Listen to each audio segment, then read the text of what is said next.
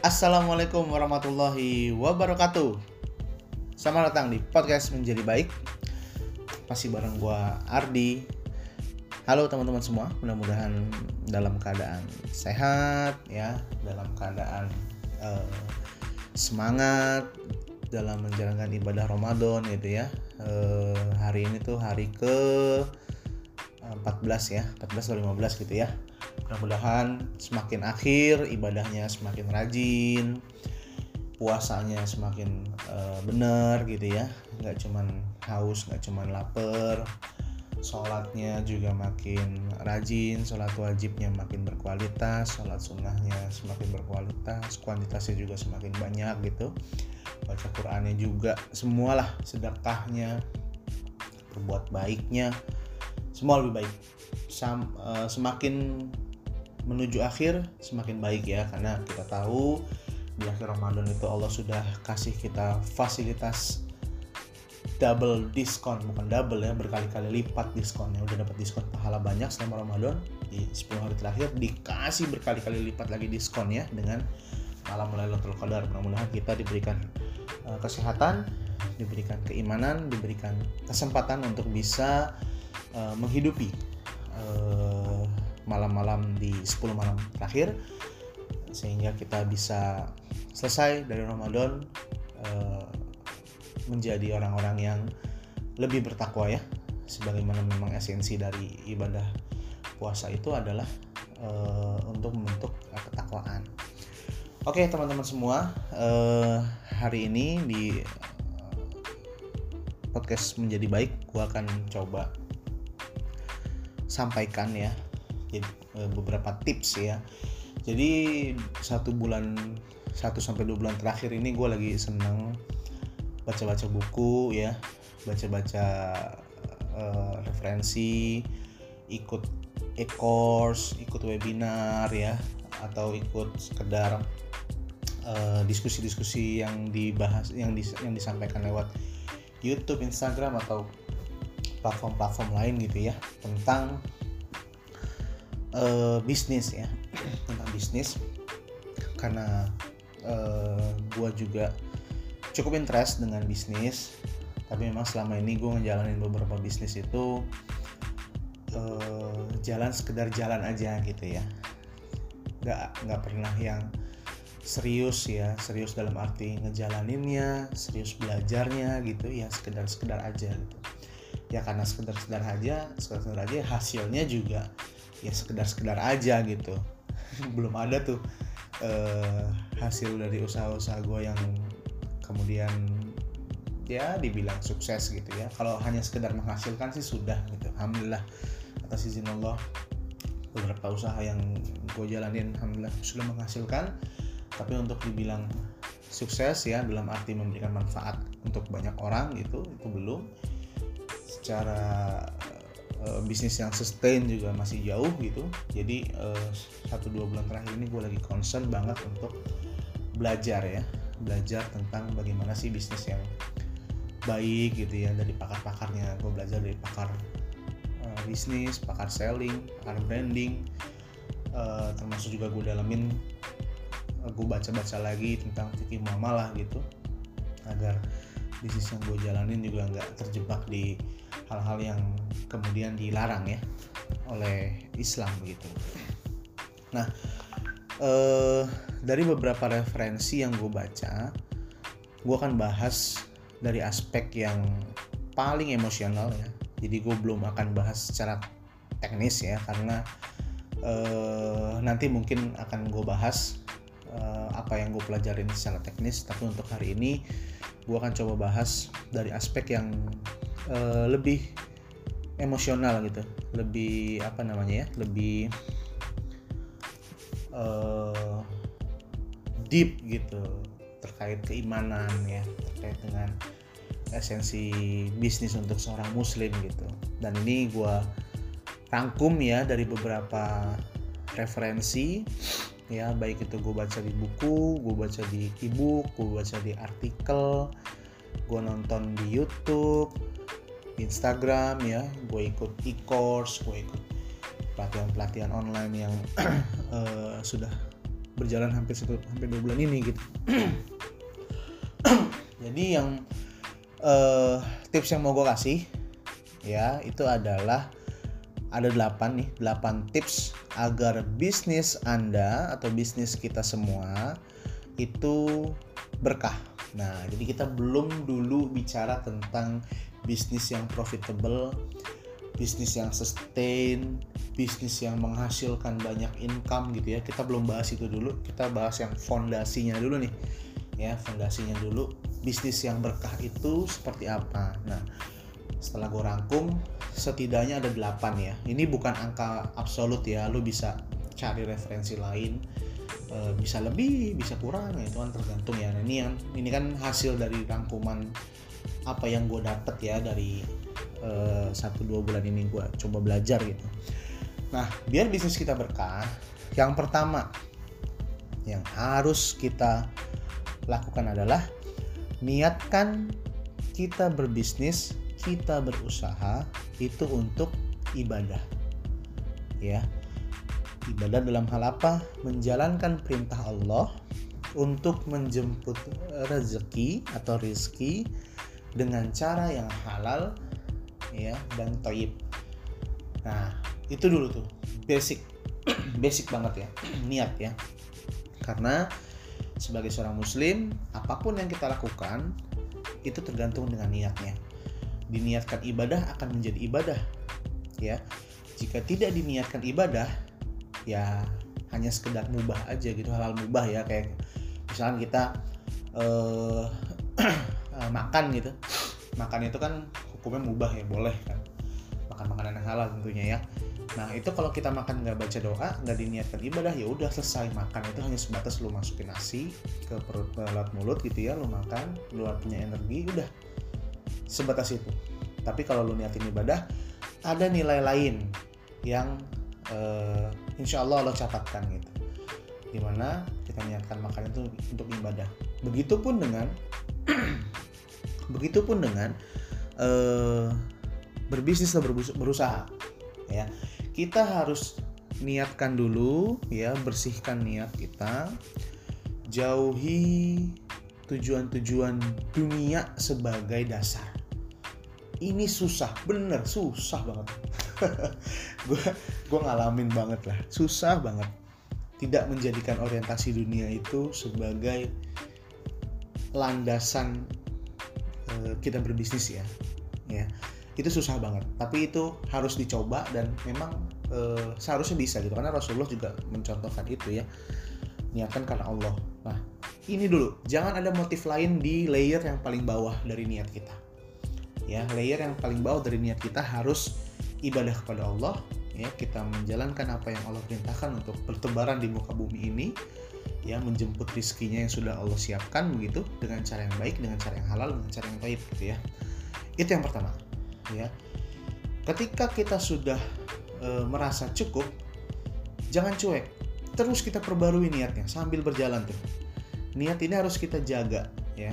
Niatkan Allah ini harus kita jaga. Sehingga kalau ke depannya nanti di jalan perjalanan kita menemukan atau kita dibenturkan dengan hal-hal yang secara nilai uang ya atau manfaat uang itu berpotensi besar untuk kita. Tetapi dari sisi uh, pelaksanaan atau hal-hal lain itu berbenturan dengan Islam maka kita akan dengan mudah berbicara tidak. Ya nggak lagi mikir dua kali tiga kali. itu untuk bilang enggak terhadap hal-hal yang udah jelas Allah larang gitu. Itu bisa terjadi jika layer pertama di niat kita ini sudah karena Allah ya. Nah kalau masih belum karena Allah pasti mikir-mikir tuh. Mungkin nggak ya mungkin nantinya juga nggak akan diterima gitu. Tapi ada aja tuh bisikan-bisikan ya. Ah udah sayang.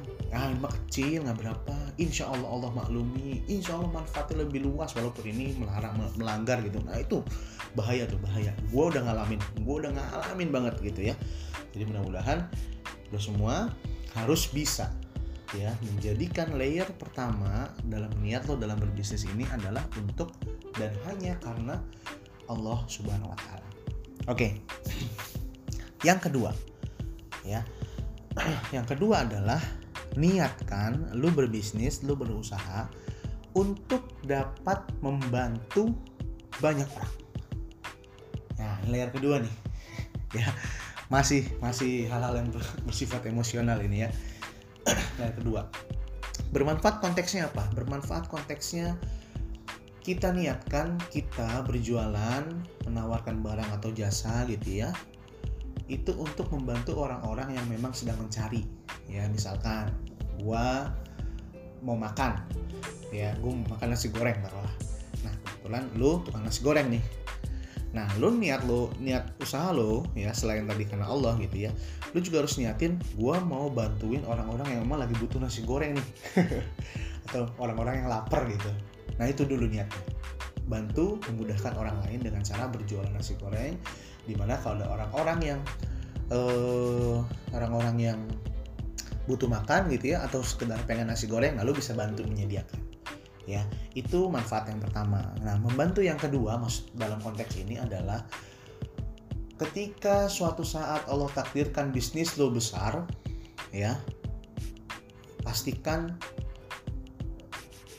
pasti bisnis ini akan merekrut banyak orang gitu ya akan mempekerjakan banyak orang nah di situ nilai e, membantu banyak orang di sisi yang lain oke okay? itu yang kedua yang ketiga, sebelum lu jalan, pastikan lu sudah minta restu ke orang tua. Ya. Kalau yang udah punya istri, berarti orang tua plus istri. Begitu. Kalau yang istri berarti mau nggak mau ke suami dulu ya, suami atau orang tua. Intinya minta restu ya, minta restu.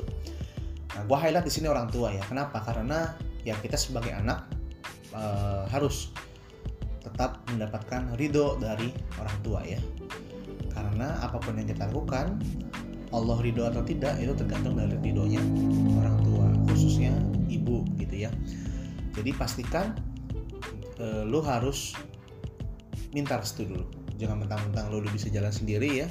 Udah bisa menghasilkan udah bisa e, menghidupi diri lu sendiri ya tanda kutip gitu. Lu lupakan orang tua. Jangan ya. Orang tua tetap harus kita hormati. Tetap harus kita minta mintakan pendapat ya.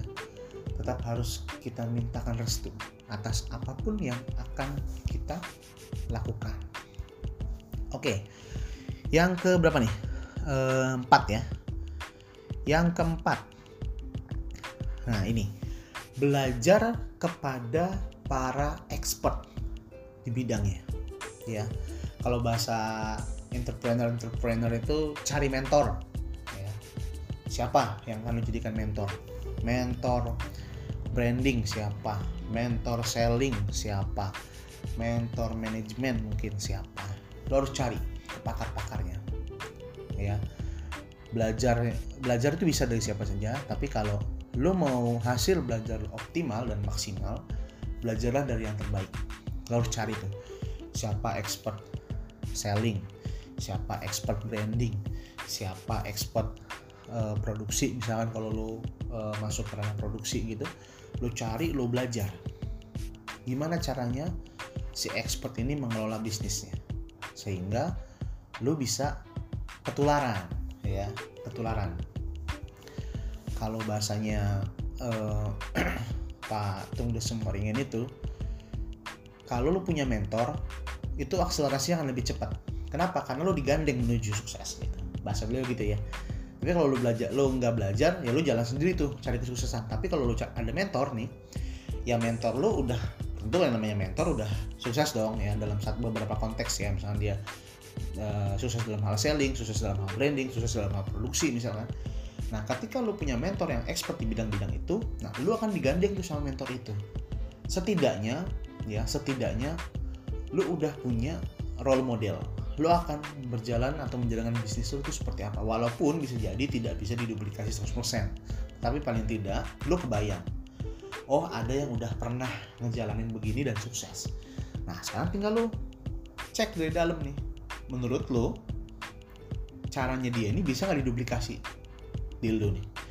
Apakah diduplikasi seutuhnya atau tiga perempatnya setengahnya atau hanya pada part-part tertentu yang mungkin bisa lo duplikasi gitu? Nah, intinya belajar dari para expert. agar apa? Agar bisnis lu bisa berjalan tentunya dan bisa sustain berkembang. Kalau bahasa-bahasa entrepreneur entrepreneur di luar itu bisa di scale up bisnis lu begitu ya uh, itu uh, poin yang kelima satu lagi selain belajar ke expert adalah pastikan lu harus memahami dan terus belajar tentang fikih muamalah yang tadi gue bahas di awal ya. Karena fikih muamalah ini jadi rambu-rambu nih ya. Lu tahu batasan mana transaksi riba mana transaksi goror mana transaksi yang dilarang sama Islam lu tahu rambu-rambunya. Sehingga kita ketika lu mendevelop program bisnis lo ya lo mendevelop perusahaan lo mendevelop bisnis proses lo sudah punya batasan-batasan yang sudah lo paham. Jadi apa? Jadi lo nggak kebablasan nih. Nggak kebablasan. Lo harus pahamin ya fikih muamalah ya. Harus dipelajari. Karena kalau nggak potensi lo untuk uh, bablas ke hal-hal yang kemudian dilarang oleh Islam itu besar kalau lo nggak belajar. Tapi kalau lo belajar setidaknya bisa diminimalisir. Oke? Okay? bisa diminimalisir. Jadi lo harus belajar. Selain belajar pada pada expert terkait bidang-bidang dalam hal bisnis lo juga harus mendalami atau memahami setidaknya lo tahu rambu-rambu yang ada dalam fikih muamalah yang mengatur tentang transaksi bisnis ya. Transaksi manu, uh, antar manusia yang berkaitan dengan uh, bisnis. Oke okay, itu yang ke empat ya. Yang keempat. Oke sekarang yang kelima. Nah pastikan usaha yang lo jalanin ya e, barangnya jasanya itu adalah hal-hal yang halal dan toyib ya. Jangan yang haram-haram pasti nggak boleh. Jangan yang tengah yang lo ragu gitu. Subhat bahasanya. Yang subhat udah tinggalin aja ya. Tinggalin aja yang subhat. Pastikan definitif bahwa usaha lo itu halal. Toyib ya.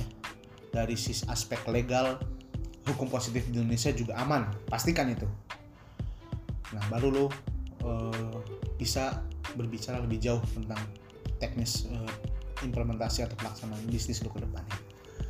Oke itu yang kelima ya. Yang keenam bangun tim yang solid. Nah ini ini adalah fase di mana lu mengejawantahkan niat lo tadi yang kedua tuh. Ya yang bermanfaat untuk banyak orang ya. Betul ya yang kedua ya ya. Ya ketika lo bangun tim ya lo memberikan kesempatan kepada orang-orang yang di sekitar lo setidaknya untuk bisa ikut ya dan membangun usaha sama-sama. Gua belum belum belum membahas tentang bagaimana permodalan ya. Karena tentunya membangun tim itu butuh modal. Uh, apa aja yang lakukan gue belum bahas itu. Tapi ini basically lo harus punya lo punya lo harus punya uh, pemahaman bahwa bisnis yang baik itu adalah yang dijalankan oleh tim yang solid. Tidak sendirian gitu.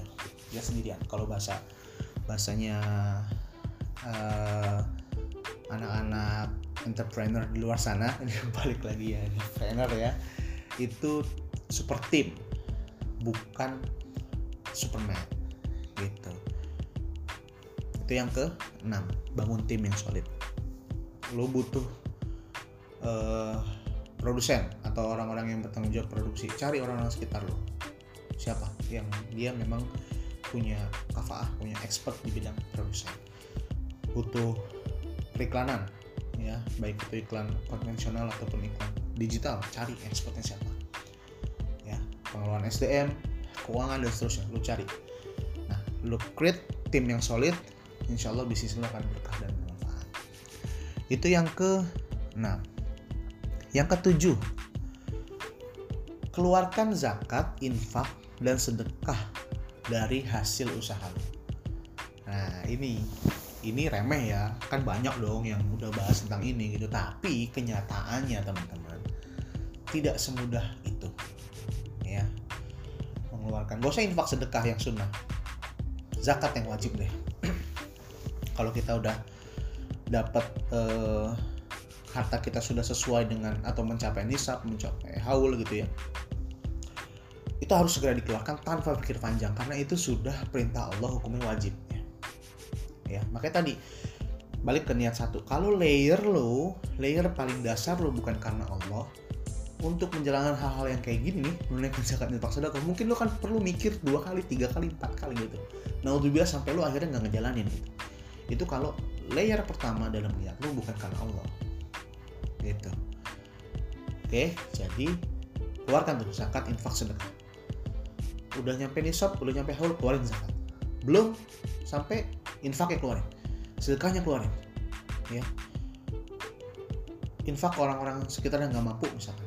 Atau lo setidaknya lo kasih. Kalau lo ada uh, apa namanya bisnis lo profit profitnya mungkin uh, growthnya itu tinggi sekali gitu sama karyawan ya sama tim itu jangan pelit-pelit. Bagi tuh. Ya. kenapa? Karena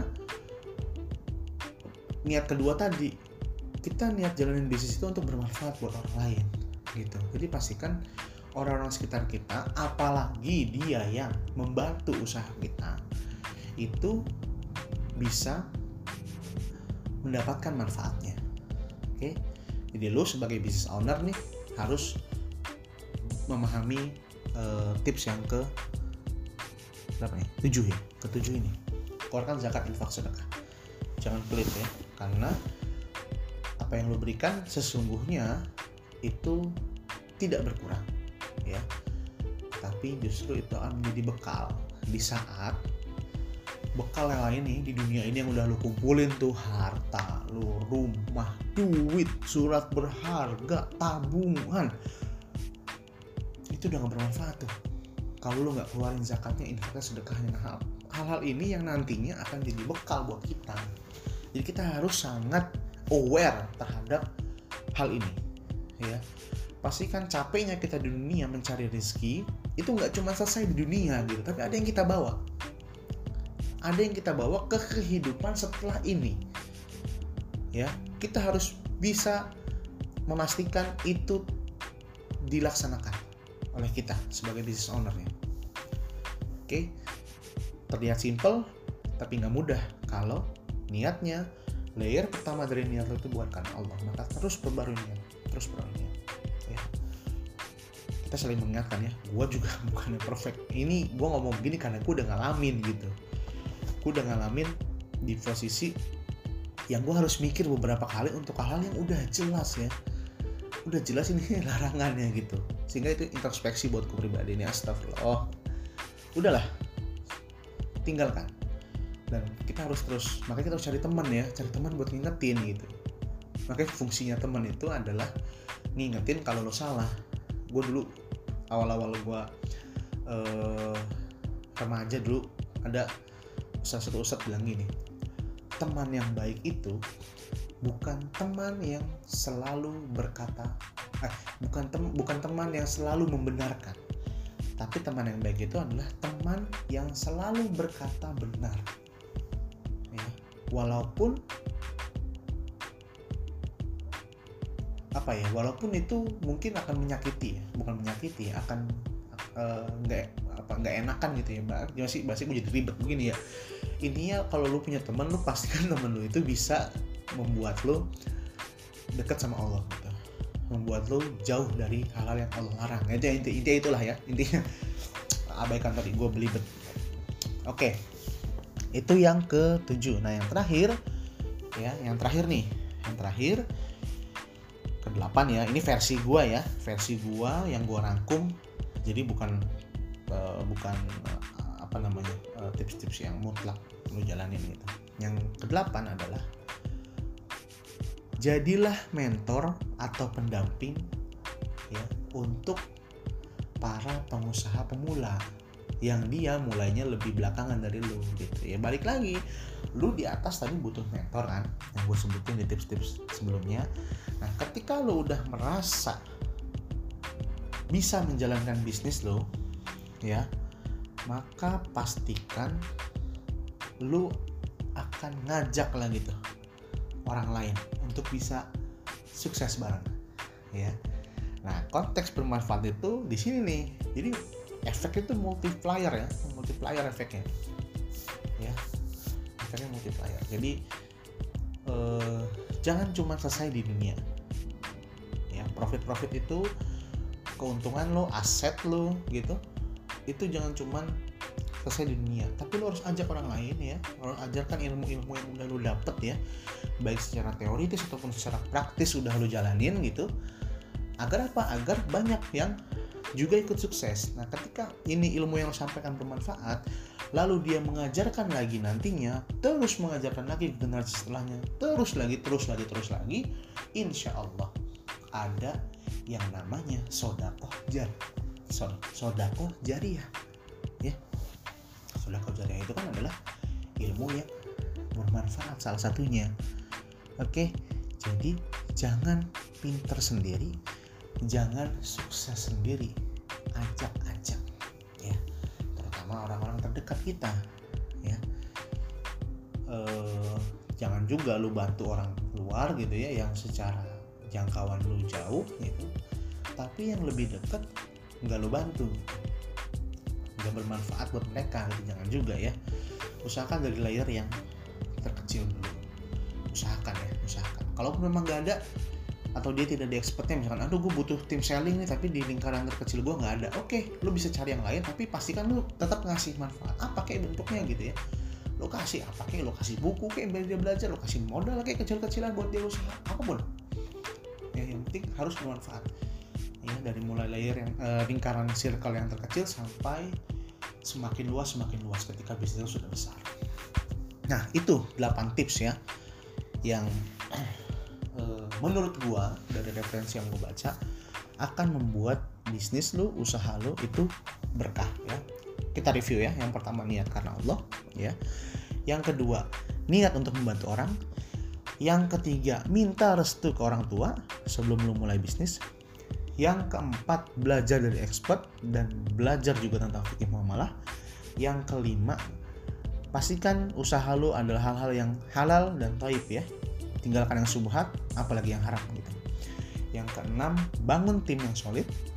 Yang ketujuh, keluarkan zakat infak sodakoh dari sebagian hasil usaha lo ya. Dan yang terakhir adalah jadilah mentor untuk para pengusaha-pengusaha pemula yang baru mulai usaha setelah lu gitu ya atau di bawah lu nah insya Allah insya Allah insya Allah usaha lu akan berkah oke itu aja tips yang mau gue kasih. Nggak kerasa gue ngecap ini udah hampir setengah jam ya. Mudah-mudahan ada manfaatnya. Mudah-mudahan ngecap gue ini nggak cuman bermanfaat buat di sini ya. Barangkali Allah takdirkan uh, teman-teman jadi tahu jadi uh, mau melakukan apa yang uh, tadi gue sampaikan ya. Jadi gue sebagai wasilahnya itu gue senang banget. Mudah-mudahan itu jadi amalan yang uh, Allah ridhoi sehingga kita semua nanti uh, di akhirat bisa kembali berkumpul kembali bersama ya. Bisa saling bisa saling menyebut gitu kalau misalkan lu ada di surga gue nggak ada lu ingat oh iya gue dulu pernah denger podcast yang menjadi baik punya si Ardi nih. Pernah ngingetin gue tentang ini nih 8 tips ini gitu. Yang mungkin mungkin ini jadi wasilah untuk lo menjalankan bisnis lo dengan benar dengan uh, lo menjalankan bisnis lo yang baik gitu sehingga Allah ridho dan Allah takdirkan lo ke surga. Tapi mungkin karena kelalaian gue gue nggak ada di surga lo cari gue tuh mana Ardi nih Ardi? Gue dulu pernah denger podcastnya nih. Ya gue pernah jadi nggak ragu bayar zakat infak sodako gara-gara denger podcast yang mungkin ya nggak ada yang tahu gue cuma berharap apa yang gue keluarin ini bermanfaat. Bukan cuma buat gue bukan cuma buat lu dan gue harap juga sebarkan ini sebanyak banyaknya ya. Gak harus, lu gak harus nyuruh orang dengerin podcast gue Lu bikin podcast sendiri bahas ini juga gue senang banget ya. Ya lu mau ngobrol sama temen lu lu bahas ini gue senang banget gitu. Nanti insya Allah gue juga akan uh, apa namanya coba gue posting juga deh tips ini di Instagram gue ya. Nanti coba gue buat dulu. Mudah-mudahan juga uh, ada lah visualnya gitu di Instagram gue oke mungkin itu dari gue ya terima kasih atas atensinya untuk uh, mau dengerin podcast menjadi baik. Uh, terus pantengin podcast menjadi baik ya. Mudah-mudahan ada manfaat yang bisa kita ambil. Mudah-mudahan bisa jadi wasilah untuk senantiasa menjaga diri kita untuk menjadi orang baik. Follow gue di Instagram bagi yang belum ya di ardiansyah underscore pratomo. Ardi ardiansyah underscore pratomo. Oke, berjumpa lagi di podcast berikutnya. Selamat uh, berpuasa, tetap berbagi, dan stay healthy. Barakallahu Assalamualaikum warahmatullahi wabarakatuh.